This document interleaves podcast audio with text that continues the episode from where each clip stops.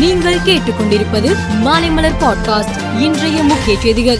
தமிழ்நாடு முழுவதிலும் இருந்து டெல்லிக்கு மண் எடுத்து செல்லும் அமிர்த கலச யாத்திரையை தமிழ்நாடு அஞ்சல் துறை மேற்கொள்கிறது.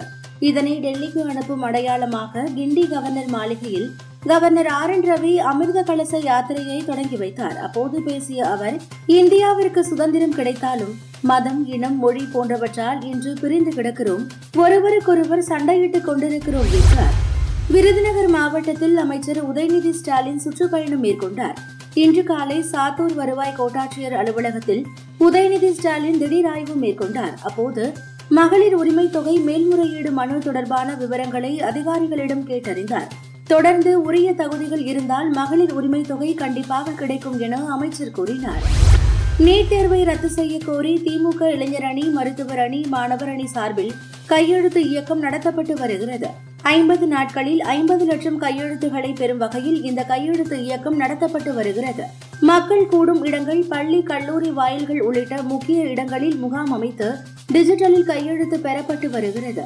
இதில் தமிழகம் முழுவதும் இதுவரை எட்டு லட்சம் கையெழுத்து பெறப்பட்டு உள்ளது. இஸ்ரேலில் சிக்கியுள்ள இந்தியர்களை தாய்நாட்டுக்கு பத்திரமாக அடைத்து வருவதற்காக ஆபரேஷன் அஜய் என்ற திட்டத்தை மத்திய அரசு அறிவித்தது. அதன் கீழ் இஸ்ரேல் நாட்டில் சிக்கி தவித்த இந்தியர்களை தனி விமானம் மூலம் அழைத்து வரப்படுகின்றனர். இந்நிலையில் போர் காரணமாக டெல்லவிவ் நகரம் செல்லும் அனைத்து விமான சேவைகளையும் நவம்பர் இரண்டாம் தேதி வரை ரத்து செய்து உள்ளோம் என ஏர் இந்தியா அறிவித்துள்ளது. அமெரிக்காவின் மைனி மாகாணம் லூயிஸ்டன் நகரில் வாலிபர் ஒருவர் திடீரென்று துப்பாக்கி சூடு நடத்தினார். இந்த துப்பாக்கி சூட்டில் இருபத்தி இரண்டு பேர் உயிரிழந்தனர். ஐம்பதுக்கும் மேற்பட்டோர் படுகாயமடைந்தனர். அவர்களை மீட்டு மருத்துவமனைக்கு அனுப்பி வைத்தனர். தாக்குதல் நடத்தியவரை பிடிக்க லூயிஸ்டன் நகர் முழுவதும் போலீசார் தீவிர தேடுதல் வேட்டை நடத்தி வருகிறார்கள்.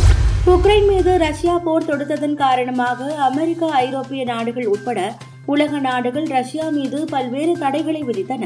இந்த நிலையில் தென்கொரியா அமெரிக்கா ஜப்பான் ஆகிய நாடுகள் ரஷ்யாவிற்கு ஆயுதங்கள் வழங்குவதாக வடகொரியா மீது குற்றம் சாட்டியுள்ளன. இந்திய அணியின் ஆல்ரவுண்டர் ஹர்திக் பாண்டியா வங்காளதேசத்திற்கு எதிரான ஆட்டத்தில் பந்தை தடுக்க முயற்சித்த போது இடறி விழுந்து இடது கணுக்காலில் காயமடைந்தார். பரிசோதனையில் தசைநாரில் சிறிய அளவில் பாதிப்பு ஏற்பட்டு இருப்பது கண்டறியப்பட்டது. இதனால் உலக கோப்பையில் நியூசிலாந்துக்கு எதிரான ஆட்டத்தில் விளையாடவில்லை.